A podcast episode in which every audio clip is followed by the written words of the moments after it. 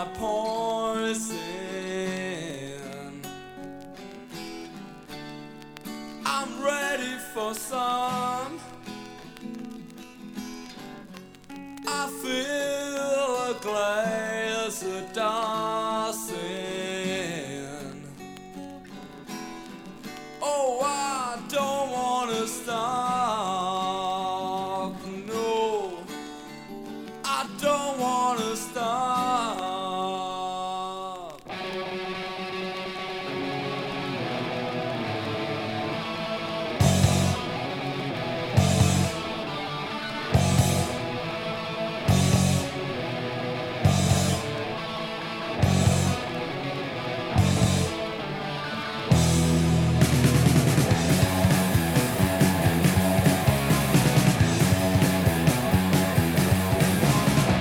You'll never see me sit down, 'cause I move, I live, I dream too fast.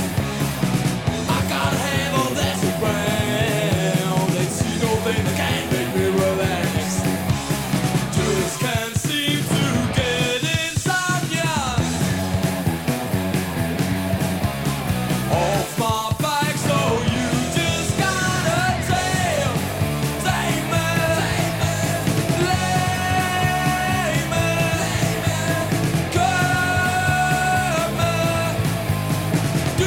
domesticate. I'm speeding by, you watch my bike. Gotta tell me how I stay insomniac. You gotta go for my face. You see this feeling just won't touch the brakes. Just can't seem to get insomnia. Off my bike, so you just gotta take me, lay me, curb me, do domesticate. Okay, Monroe. Just can't seem to get insomnia. Off my bike, so you just gotta take me, lay me, curb me, do domesticate, do domesticate. Do domesticate.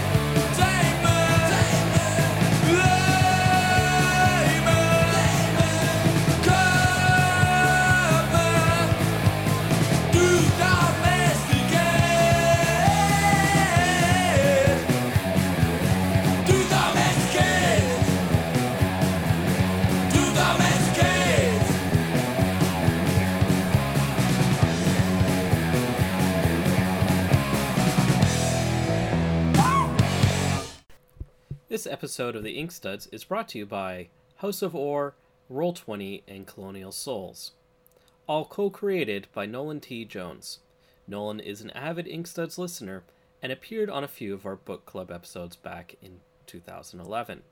He'd like for you, his fellow listeners, to know that House of Orr is a fantasy webcomic that's a bit different from its peers due to the way it updates, using reader input that is not just choose your own adventure gimmicks, but instead lightly shapes the background of the world. Roll20 is the most popular way to play tabletop role-playing games online, with nearly 500,000 users. One of Nolan's duties for Roll20 is running the digital artwork marketplace, where he helps distribute creator-owned role-playing content. Finally, Colonial Souls is an upcoming comic Nolan wrote about a dying alien race in need of ghostly spirits to inhabit the eggs of their next generation. You're listening to Ink Studs. My guest this week is Lane Milburn. His new book is 12 Gems from Fantagraphics, as well as his book from, I'm going to say, 5 years ago. Does that sound right? Yeah, it came out in early 2010, 4 years ago. Okay. Death Trap, as well as his work, can be found in the closed captions comics anthologies, as well as your website or your Tumblr. What's your Tumblr called? Oh yeah, my Tumblr's new. It's spectralworlds.tumblr.com. There we go. And you can find the short comic he posted there, Organized Grime. Yeah. Which is complete, which completed a little while ago, so... Uh-huh. There we go. Stuff to check out. Thanks for joining me today, Lane. Oh, thank you for having me. Thanks so much. Now, you're probably going to get this comparison a bunch, so I hope I'm not repeating other folks. Reading 12 Gems is the closest I've come to a heavy metal comic. In this decade or something. Yeah, no, it's in a delightful way, because like I see people like making these allusions, being like heavy metal, and it's like, no, it's just like I don't even know how to describe stuff that people call heavy metal when it's. Yeah. Oh, I mean, well, thank you. I mean, I love, I love heavy metal. Moebius and Druillet are Corbin are big heroes of mine. I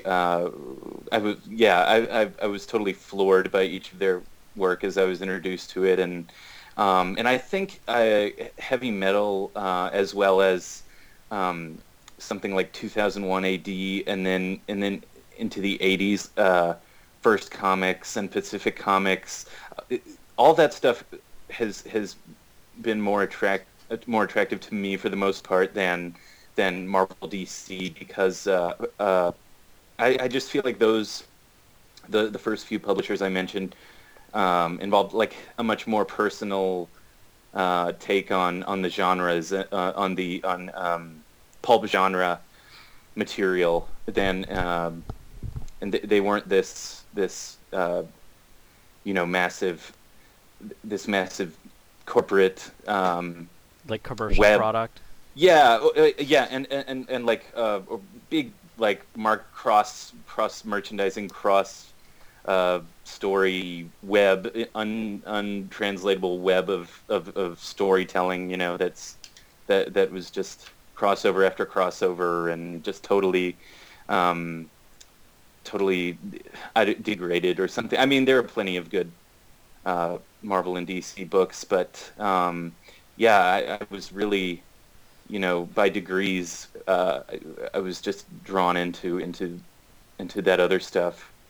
Well, let's get a bit of background of kind of what got you kind of doing work like this, because you went to art school for painting, right?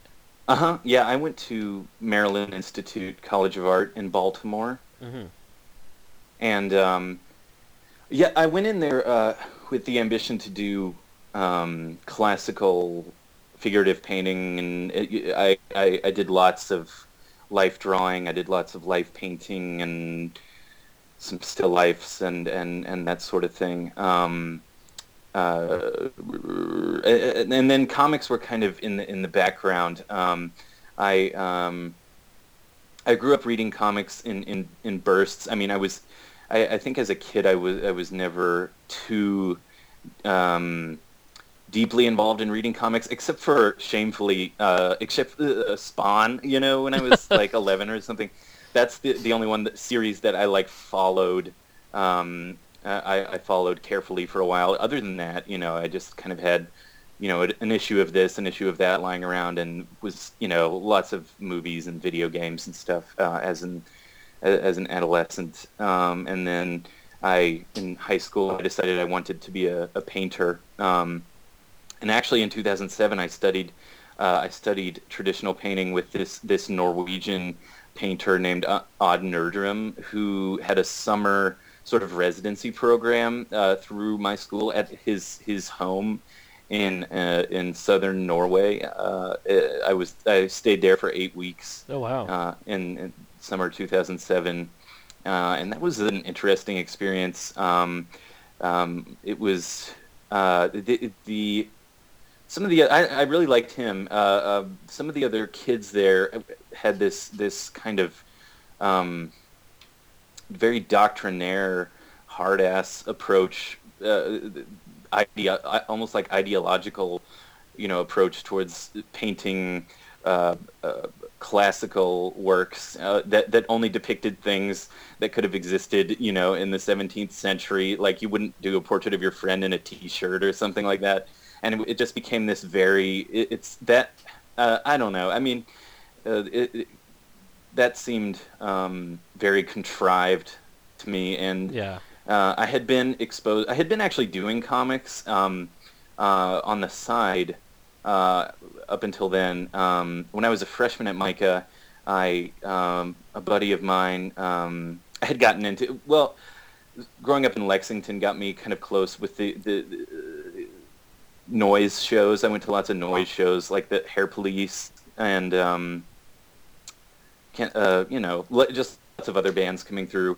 And then that kind of somehow a friend and I kind of came upon like Paper Rad and Paper Rodeo through that kind of scene, that avenue. And then like when I had gone off to college, my best friend from high school mailed me a copy of Paper Rodeo that he had picked up in some somewhere in the streets of Providence or something. And that was a huge deal for me.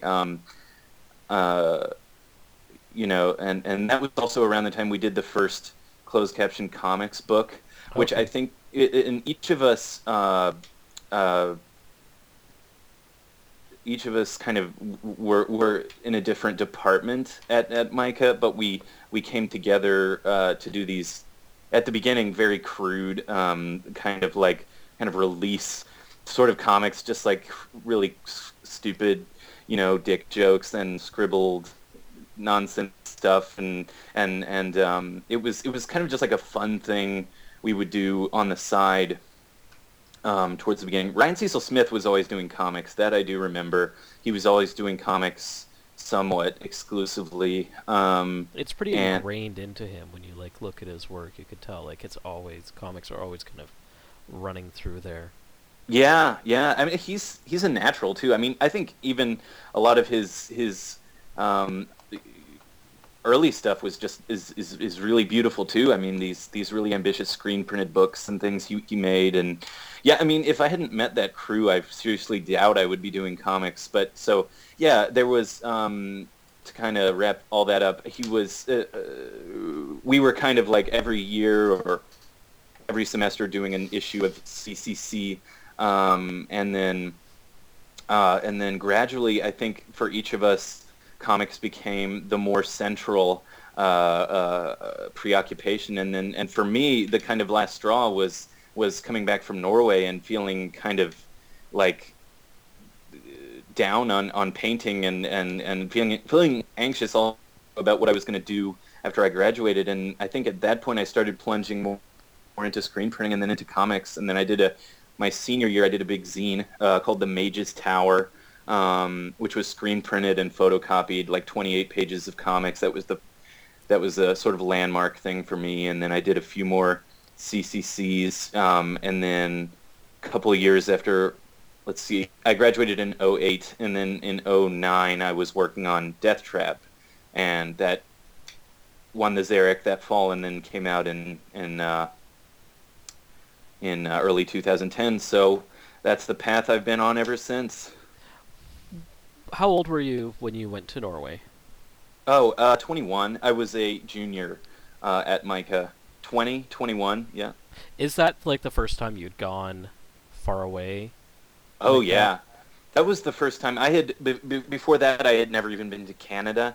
I had never left the continental U.S., so that was it was a really once in a lifetime experience. It was this sunny farm. It was very warm in the summer on the southern coast of Norway. Beautiful coastal scenery. A lot of people from all over the world. A few Americans, a few Norwegians, and someone from Israel, someone from Denmark. It was this painter he just kind of hosted this kind of informal residency program, and watching him paint, watching Odd Nerdrum was wonderful. I think something of that stays with my work, and I think it's the cross etching and the tonality, and the interest in light and dark and modeling of forms. 12 Gems is every page is buried under cross etching, and I and I also adore Crumb. Getting the coffee table art from the library in college was that totally blew me away, I've worshipped him ever since, and something about the cross-hatching approach, I guess, just felt right to me, and I think it has to do with my fine art background. There's something really form creating about cross-hatching, that it's this kind of depth in the characters, like this physical depth. Yeah. Mm-hmm. Yeah. It's just a way of understanding light and shadow and space, and that was just the easiest way for me to kind of create space and figures and in environments and in the panels and everything like that. And before, this might be a strange leap, but even before that, I was really attracted to Paper Rodeo, because that sort of lit up my fine art brain. I don't think if I had been exposed to like Love and Rockets at that time, I would have been as attracted to Love and Rockets visually. Now Love and Rockets is literally my favorite comic in the world. But at that time, I wasn't reading too many comics, and I was drawn into comics from a very visual fine art perspective. And I think, all those Paper Rodeo guys, they went to art school and probably studied fine arts, and were coming at comics from a very non-professional, slick contour line and black spotting method, or it was just kind of like a just scribble across the whole page kind of. To me, that's a very fine art take on comics. Brian Chippendale and Matt Brinkman is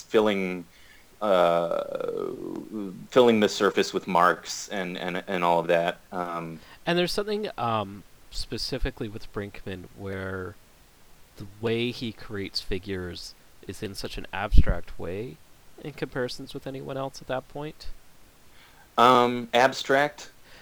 Like, maybe abstract's not the right word. Like, the way the lines, like, it's just like he's putting down a bunch of lines, really rough lines, and a figure comes out of it.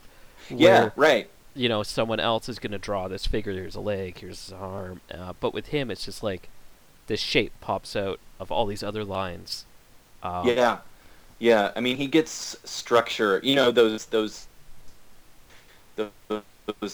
Those armored, plated dudes he draws have so much structure and physicality with just a few scribble lines, because he's got a great sense of drawing and form and yeah. Now, talking about your own work, hearing you talk about being from Kentucky, that kind of makes Death Trap, like, I kind of connect with it in a different way. And I'm wondering how much of that is just, like, kind of pulling from your own adolescence. Oh, yes, it is. Very much of it. Very, I knew all of those fucks. And, I'm actually, the book I'm working on now is by which I mean the thing that I've done 2 pages of that I'm starting on now is going to be a bit more like Death Trap, but even more personal, I think, more, you know, semi-autobiographical, more drawing from people I knew in high school. High school was the most absolutely fucking miserable time of my life, but at the same time there were, you know, lots of characters that have stuck in my memory. Yeah, I mean, let me think. Those stupid kids in Death Trap. Yeah, I would hang out with those kinds of kids on weekends in high school. Totally. Yeah. So you grew up in in the capital there? Oh no, the capital's Frankfurt. I grew up in Lexington, which is the second largest city. So I grew up in a city. I mean, I grew up in the suburbs, really. You know, a very, you know, very close-knit family life, very like I don't know, just suburban kind of bland. I don't know. I it's never a place I would move back to, but it's fine. It's a very college sports obsessed town. So there's the University of Kentucky football and basketball team is like a religious preoccupation for a lot of people down there. Is that part of the reason of deciding to go to Baltimore, just to kind of get away? Well, oh God, yeah. I mean, I you know, was offered a nice scholarship to Micah, and I went to the little fair they have where you can meet up with the representatives and get portfolio reviews and whatever.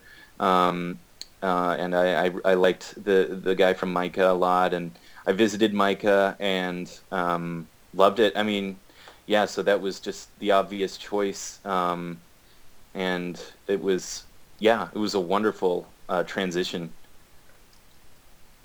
So Death Trap being your first kind of bigger work, but it seems to be kind of informing a bunch of your comics with like some of the characters reoccurring. Oh yeah, especially the Birdhead guy. Yeah, he's here to stay. I don't know. He's yeah, he's even in some like littler stuff that's strewn throughout some of the CCC anthologies. I think. Well, he's in Mage's Tower. I don't know. Yeah, he just kind of appears in every book. His name changes or he'll be unnamed. Yeah, he has a very brief cameo in 12 Gems. Well, I first did a mini comic with that character ages ago in Brian Ralph's comics class at Micah. Yeah, I was in his class. I loved his class. And yeah, I first did that character for a little mini for my final project in Brian Ralph's class, and people, my friends, just kind of like loved that character, and I did too. So I just decided to stick him in everything. It's just fun. I don't know there are some references to like my friends' work too in some of my books. I can't think of an example right now, but. Yeah. Yeah, I don't know.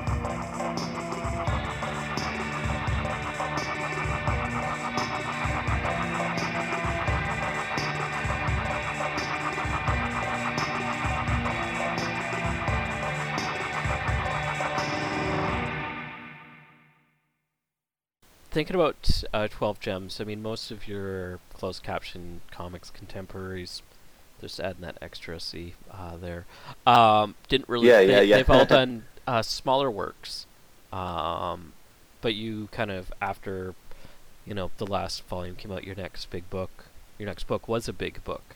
And I'm wondering about the choice of, like, you know, putting in, I don't know, how many pages is 12 Gems, like 250? 268? Oh, that was a good guess. I think, yeah, very good guess. Well, Connor is into long-form storytelling. He has an amazing book out from Fanta called The Amateurs. Have you seen that? Yeah, I actually got it the same time I got 12 Gems. They gave it to me when I went to the office a couple months ago. Cool. Yeah. I mean, he's a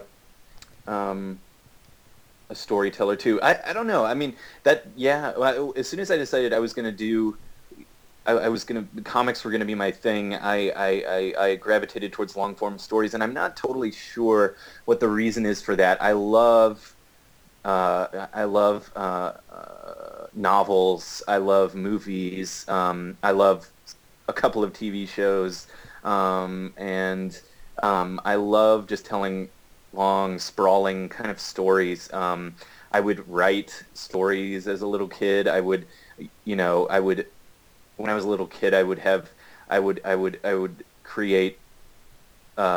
stories with my action figures. You know, with and hanging out with friends or something in like first grade and create stories that would just go on for days, you know, that I just love. And I love manga. I love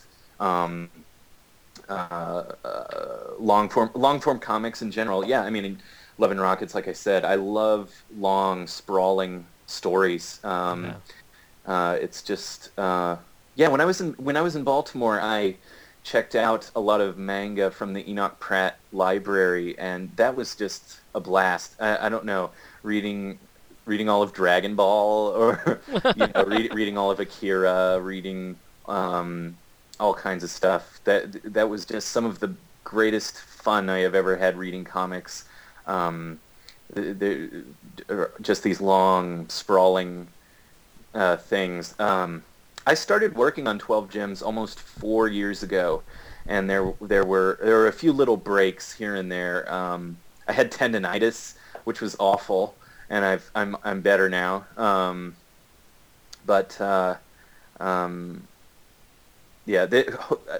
And then Death Trap I drew in like a few weeks, which is insane. So Death Trap I drew very small. I drew it at almost at that size. Really? In the book. Yeah, and 12 Gems is quite a bit bigger and with a smaller nib, but yeah. Hopefully, this next thing I'm working on shouldn't take more than, it'll probably be less than half of the time 12 Gems took me. But I don't know. I love, and my girlfriend, Anya Davidson, also one of my favorite cartoonists, who has an awesome book from Picture Box called School Spirits. Have you seen that? I have seen it. I haven't gotten it yet, though. Oh, you should check it out. It's wonderful. You know, we're watching Battlestar Galactica, which she loves, and I think is okay. And it started out awesome. Anyway, but there's just, you know, there's something about long form stories that's so engrossing, and juggling all these different characters, and it just impresses the hell out of me what Los Bros have been able to do, you know, like that Jaime is still doing Maggie and Hopi stuff, when Maggie, Hopi, and Penny Century appeared on the very first page of Love and Rockets he did in 1981 or something.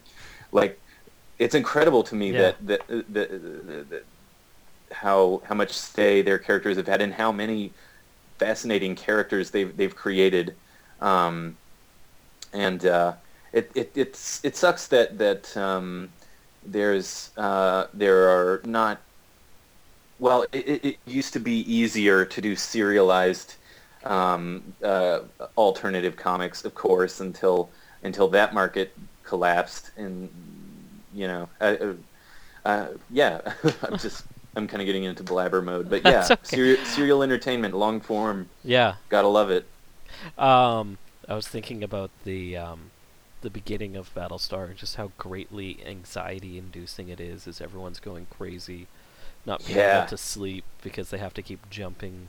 Oh my God! Yes, at the beginning, the first two seasons of that show are fucking amazing, and then something happened. I don't know, man. I'm like in the middle of season 4, and it's hard to even continue because I feel like the show has been so butchered. That's how I felt about Twin Peaks. Like after the big reveal, I couldn't really watch it anymore. It was just had been so compromised. Yeah, I don't know. Now, with your art style in telling a long form story, I was thinking about how, what kind of ideas you're bringing in, stylistically and kind of in regards. I don't want to say mark making, but I'm gonna say mark making, in 12 Gems. Well, like I was saying, the cross-hatching is kind of my natural approach. I never really think. I would say that the aspect of my comics that I think least about is the hand on paper visual approach to just how I work out figures and forms and panels. I mean, that, like I was saying, is kind of the product of looking at of fine art, doing a lot of charcoal and pencil life drawings and portraits, and then from there being so enamored by Moebius and Crumb and Druillet and then Basil Wolverton and I don't know. It was just kind of an irresistible mark making style for me. It's toning itself down, I think, in this new thing I'm working on, and also in that comic Organized Grime I did on Tumblr. I'm trying to tone it down. I'm trying to either have hatching that just goes up and down or left and right, so that there are not all these this infinity of like cross layers of cross hatching. I feel like the mark making should be contour or black spotting or up and down hatching or left and right hatching. I think I should limit myself to that. I don't want to get into such. Here I'm saying all of this shit, and I'm just going to contradict it all on when I go back to the drawing table. But I don't know. I always say, like, my next book I'm going to cut out the cross hatching and get to storytelling and important stuff and dialogue and character development. I'm not going to waste all this time doing hatching, and it's comfortable for me. But I think I can have both. Like keep that cross hatching, keep that hatching and cross hatching style, but sort of control it better and contain it, and not just hatch. Ad infinitum on all of those panels. Is it kind of like a crutch? In my lower moods, I think of it that way. But I tried to. Okay, so since I finished 12 Gems in November, I've started on 2 different projects that I scrapped. One I did like 20 pages on, and I think it was just because, like, graphic novel projects, and I think it's just I accumulated so many superfluous ideas while I was working on 12 Gems, all that time, and I had to like cram them into something, but it just wasn't working. And I would try to. I was like, okay, this book is going to be contour and black spotting only, and then I would look at the page and I was like, that's just, I don't like it, and then hatch it all in, and I was like, yeah, that's the way. So it sometimes feels like a crutch. I think it's just what it really is it's my natural inclination. I try to temper it and control it as I go on, but I do think it's my natural approach. I mean, Crumb wouldn't be Crumb without his beautiful tonalities and cross-hatching and so on, and Basil Wolverton wouldn't be Basil Wolverton without his maniacal obsessive stippling and whatever the fuck is going on there. Same with Joe Sacco. Oh, yeah, totally. There's something wonderfully, like, acidy to 12 Gems. Acid? Acidy? Psychedelic, maybe. Oh, yeah. Yeah, I mean, it's well, I'll go on here and I'll say I've never done acid. But it's I think it's just referencing a lot of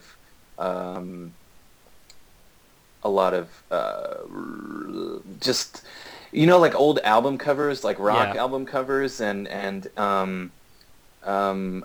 heavy metal album covers and heavy metal comics, heavy metal magazine. It's, you know, it's like the cover should come with like a 12-minute drum solo. Yeah, right. Yeah. Yeah, I mean, I like psych music. I mean, my jam is more like, you know, Thin Lizzy and hard rock and heavy metal and some death metal and stuff like that. I just grew up on that stuff. You know, all those, a lot of those album covers have really meticulous, you know, hand-drawn artwork. I don't know. Drugs, man. I'm not into drugs. I'm not into drugs. Well, it doesn't even necessarily mean have to be doing drugs. Like I know. I've never actually done acid. The Inkstuds Confessional Hour. Right. But I mean, it's just get everyone else on here. You know. Yeah. Every cartoonist you've ever interviewed, call them back up and just be like, "What have you done?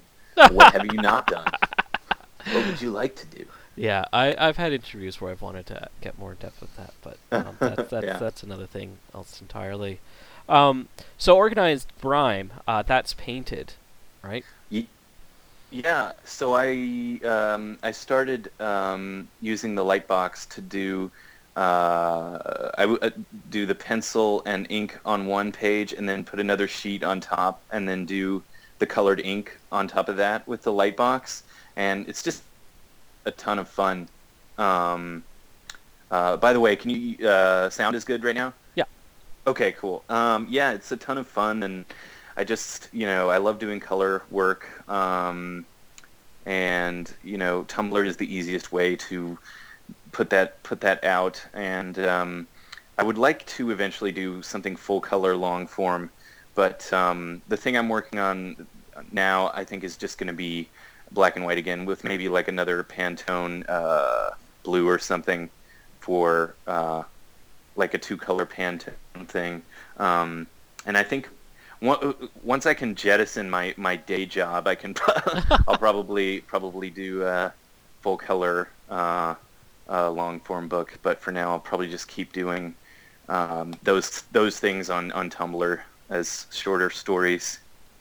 Now, you just did Decaf and Cake. I guess Cake being in your hometown. Oh, yes. Cake was awesome. Where can we expect to see you for other shows in the future? I'm going to be at SPX, and I'm going to be in Portland sometime in mid-August. I'm still talking with Fanta about what's going down with that, and talking with Jason Levian about maybe doing something at Floating World.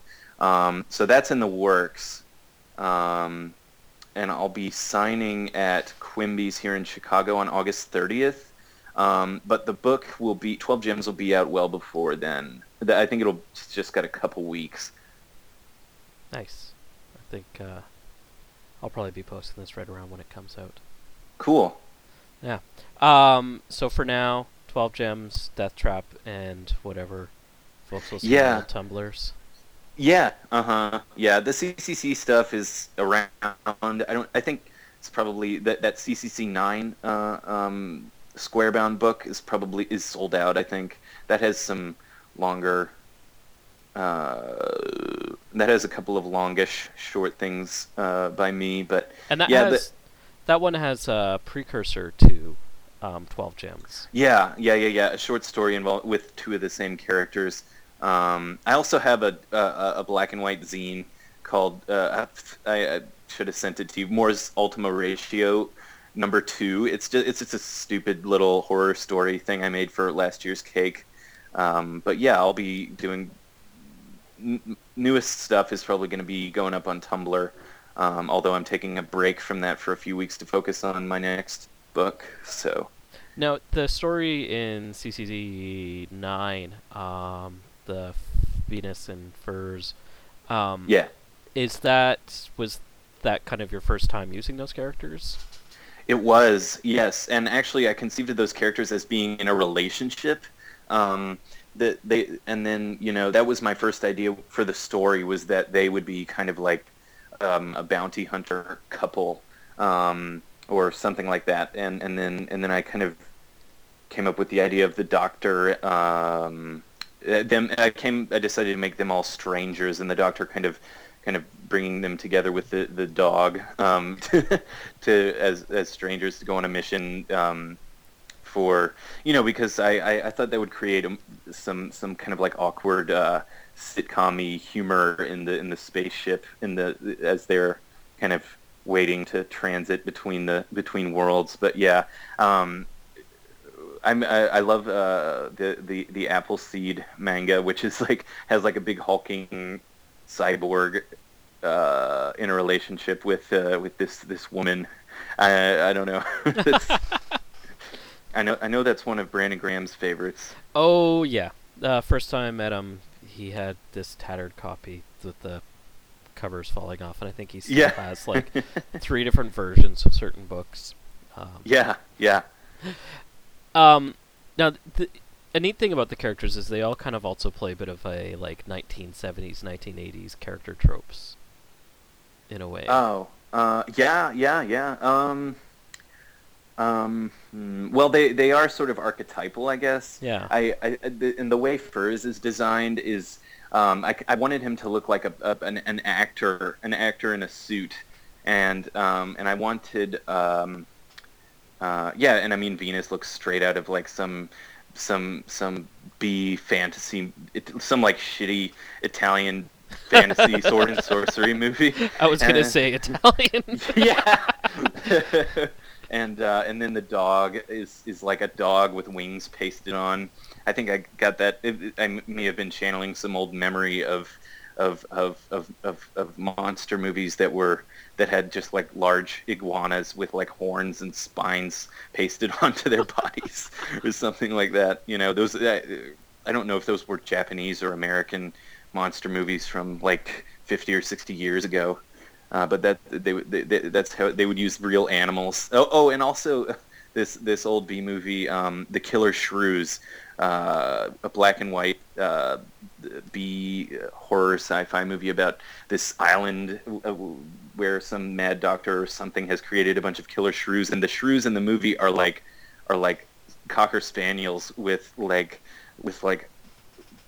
Like rugs, like shaggy rugs on their backs, and like hoods with like big sharp teeth coming out. So with the design of Dog Star, I kind of wanted to evoke a kind of 50s I think there are things in the book that evoke different decades. Like 50s B movie stuff and retro future kind of ship and environment designs. There's even a little Phantom Menace-y thing there with the like being pulled underwater and stuff. Maybe that. Oh fuck! You are so right. I didn't even think of that, but you're right. I didn't even intend. That's how deeply ingrained these pop cultural things are in our minds. You know, I didn't even. I loved that movie when I think that came out when I was in middle school. I loved that stupid movie at the time. But yeah, the underwater environment. Did they have? Was it Jar Binks's Civilization? Where they like? Did they have an underwater dome? I can't remember. It's been so long. Yeah, I saw it. I saw it like 2 a.m. the first night. It was about 3 a.m. the first night it came out. Yeah, and the whole theater was drunk. And by the end of it, everyone was asleep almost. Oh, that's That's not very geeky of them to fall asleep during the premiere of Star Wars Episode 1. Yeah, I know. It was a sad moment. Yeah. I really want there to be like a 1980s Furs comic. I think it would have done well. Oh, what do you mean? Like for Furs to have had a series like back in the 80s from some obscure, black and white publisher from whatever state. Oh, well, thank you for saying that it would have done well. I don't know. I mean, I'm not opposed to spin-offs or some people have asked me, I don't want to give the ending of 12 Gems, but some people have asked me if I was interested in, if I had a sequel in mind, and I definitely don't, but I'm not opposed to like spin-offs with some of the characters. I think that would probably be a more interesting way to go. Maybe. I just have so many ideas for things that I want to do just percolating in my head that thinking about 12 Gems and the characters, working on them again is kind of like the last thing on my mind. but yeah. How long a break did you have to take because of your tendonitis? Well, there were a few breaks. I mean, there was one point where I had a cast on my wrist for 6 weeks or something, and I also had a heavy lifting job at a certain natural and organic grocery chain, and and where I still work, and there was that compounded by the fact that I was drawing in a frenzy and playing guitar also, and so that there was a solid 6 weeks where I couldn't do anything because of that cast. I also wore a brace, and I think after that I went to occupational therapy, which was really expensive, and where I did all these stretches and stuff, and I had a cortisone shot, I had an MRI, and then and I've been telling, I think I've done like one or two other interviews, and I'm mentioning this in every interview for the benefit of cartoonists who may be interested, or. And for the benefit of the guy who made this website, tendonitisexpert.com, I had done all of this outrageous, diversity of things to try and cure the problem, and some of them would knock it out temporarily, and it would just keep coming back. But I randomly Googled tendonitis. At-home tendonitis remedies, and I found this website, tendonitisexpert.com, that had this like ice dip technique where you don't have to buy a thing. You just fill your sink or a random bucket with like ice water, and then dip your wrists in it for 10 seconds every 15 minutes over the course of 2 hours. So that's about 8 times total. And that I did that for the first time like a year and a half ago or two, and that cut down the inflammation in my wrist so significantly that I have had like almost no problems since. Like if I have a little bit of wrist pain, I do that ice dip trick and it's gone, or it's at such a minute level of like getting stiffness in my wrist or something that it's just like not even worth bothering about. So. That, thank God for that website. I should do like an official, blurb for that website or something. Or they should sponsor you. Yeah. There you go. I'll be in their commercial for their DVD or whatever. We'll do a really ghetto YouTube video. Yeah. Oh hi, I can draw now. Yeah. Thank you so much, Lane, for joining me today to chat about the 12 Gems. Oh no, thank you so much. I've been a fan for years, seriously, and I'm really glad to finally have been able to chat with you. Yeah. And so I guess you'll cut. I'm sure you'll cut out the part where we had the sound. Oh yeah, issues. Yeah, that'll go. And